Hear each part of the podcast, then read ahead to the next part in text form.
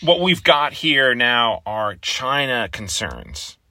Once again at the forefront here. Talk on CNBC about how, quote, downside risks are growing and China's economy is unlikely to grow by 5% this year. I'm assuming they're referring to the official number, the real number, obviously well below that. The authorities are stepping in and telling funds not to sell stocks. One way to deal with it, I guess. No word on which funds they have been advising and whether Bridgewater is one. All joking aside, I guess Bridgewater is not officially a Chinese fund, although who knows, if you ask Ray Dalio, maybe he will admit to it.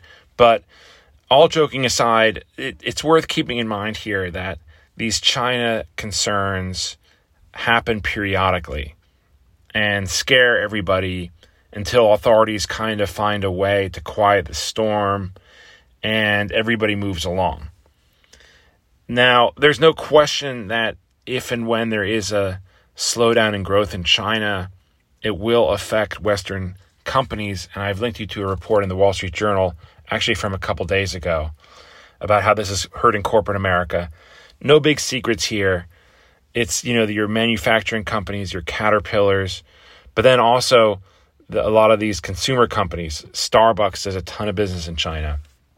And so if Chinese consumers scale back, then and Chinese uh, developers scale back, which sounds really like what's going on, then yes, this will affect Western companies. But as long as Americans and Western Europeans continue to buy stuff, and in the case of Americans, stuff they don't need, then it's kind of hard to see how China will, in isolation, lead to any kind of sustained downturn globally.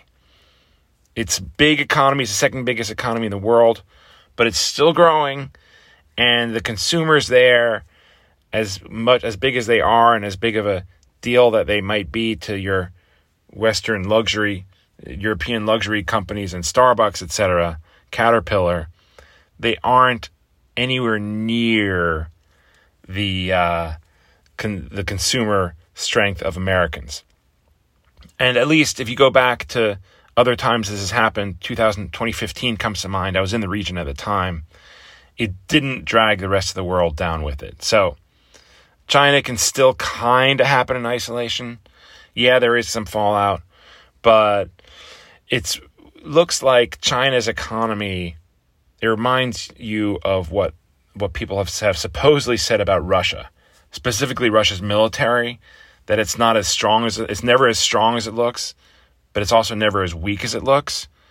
I've seen those uh, that quote attributed to people like Churchill and Metternich and others. So who knows if anybody actually said it? Maybe somebody just made it up.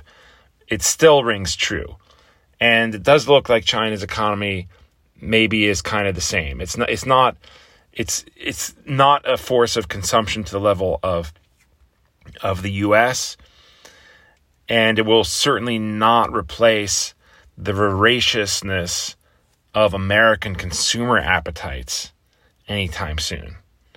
But at the same time, just because the growth is slowing and some of these developers are faltering doesn't mean that they're going to turn it's going to turn into a dystopian hellscape overnight and the government's going to collapse, et cetera, et cetera. So most likely is it'll find that they'll find a way to muddle through, kick the can down the road. That's what they've done. Yeah, there'll be some dissent. Yeah, it'll be silenced, and then everybody else would, everyone will just move along. So stands to reason here that eventually the attention will turn from China and to something else before too long.